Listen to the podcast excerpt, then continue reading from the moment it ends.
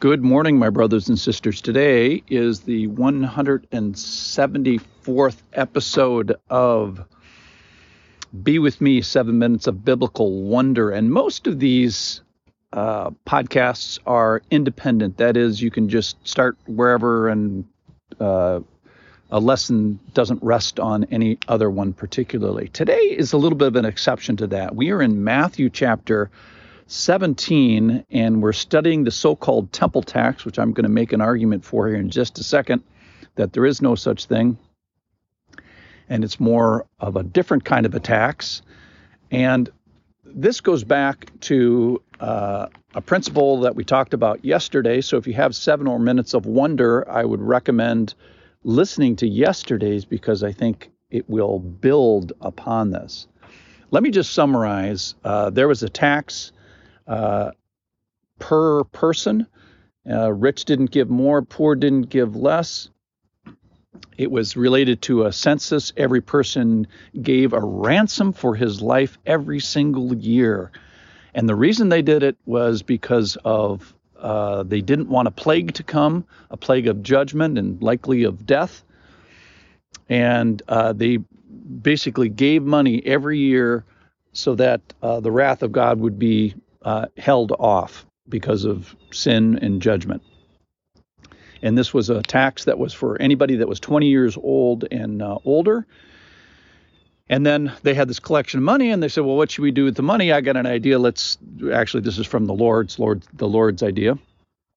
Give it for the service of the temple, but primarily, in my opinion, it is an atonement tax, not a, a temple tax Here's how I'll make that argument. So I think it's more appropriate to call this not a temple tax. In fact, I crossed it in my uh, Bible. It's t- uh, the title of this section in Matthew chapter 18, where we are, is quote unquote the temple tax. I crossed that out in my Bible.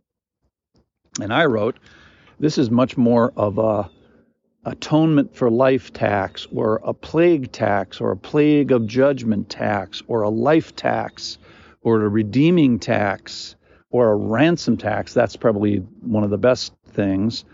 Um, and other characteristics is, is for anybody that's 20 years old and older, and it's temporary. In other, in other words, in 364 days, you got to come back and do this again. So, how do I know that it's primarily an atonement tax? Well, if you didn't do this, if, if, this, if this wasn't a ransom kind of a tax, and the plague came, and the Lord took all the Jews off the planet, then there would be no need for a temple. There would be no need for temple service. There would be no need for temple intercession. There would be no need for temple worship. So to call it primarily a temple tax, I think is inaccurate because primarily it's this ransom uh, tax. All right. So the the argument I want to make today, besides that, is who pays the tax? So this is from Matthew chapter 17. When they came to, to Capernaum, the collectors of the two drachma tax went up to Peter and says, Does your teacher not pay the tax? This tax has been around for 1,300 years. And he said, Yes.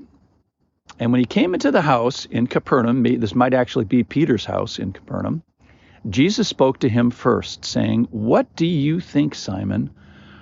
From whom do the kings of the earth take toll or tax? From their sons or from others? And when he said this, and when he said, uh, his answer is, from others, Jesus said to him, Then the sons are free. So Jesus is using a secular example here, and he's talking about a kingship and the king's sons. Now, taxes are paid from a king or to a king? No, they're paid to a king.